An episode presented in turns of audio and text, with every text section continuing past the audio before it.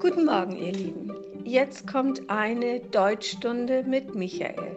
Aufgepasst, es geht um den Unterschied zwischen scheinbar und anscheinend.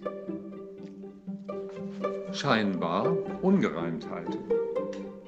Heute berichte ich euch vom Herrn Professor, der stets und jeden und von hoher Warte suffisant und selbstgerecht verbesserte und sie und ihn mit Worten von Descartes.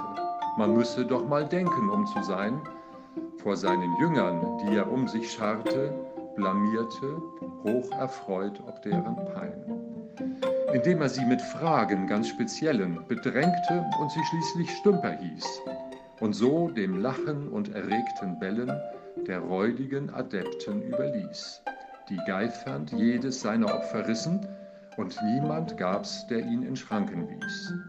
Zumal den edlen Herrn mit seinen Schmissen und seinen akademisch hohen Ehren an Sprachgefühl und auch Grammatikwissen es mangelte, er dennoch allen Lehren abhold war und manch Erfordernissen des Wortgebrauchs die Volkschaft tump verwehrte.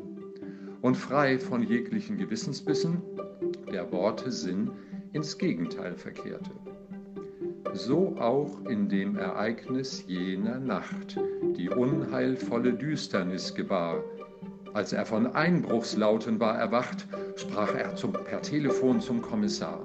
Die Stimme bang, dass unten im Salon scheinbar ein Einbrecher zugange war und rang dabei um Haltung und Fasson.